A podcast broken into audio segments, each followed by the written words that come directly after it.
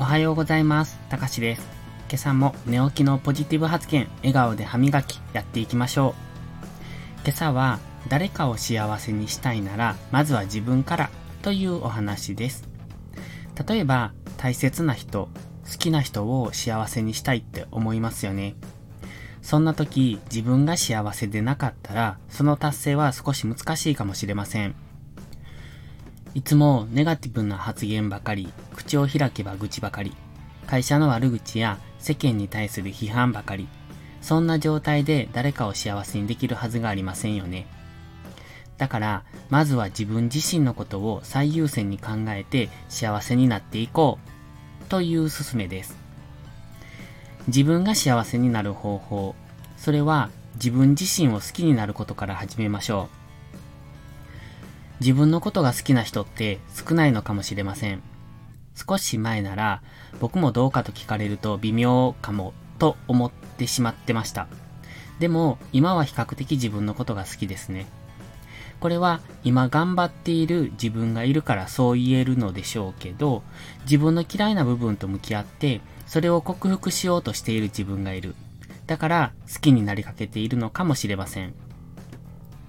そして自分を好きになるためには自分自身の嫌な部分を全て直視し自分と向き合う必要があります。これはなかなか難しいかもしれませんよね。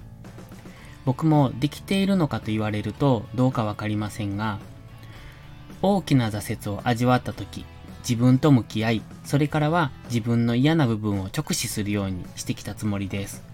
ただ、自分と向き合うのと、それが改善できるのとはまた別物ですけどね。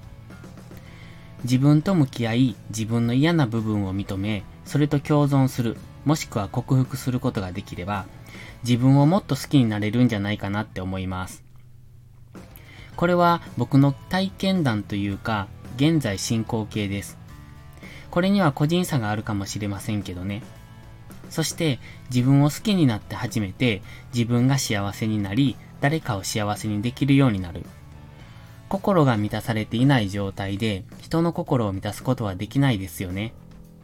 そう考えると当たり前のことなんですけど自分が満たされていないのに社会貢献がしたいとか誰かのお役に立ちたいとか考えていた自分を思い返すと心のベクトルはそっちじゃなかったなって今は思います。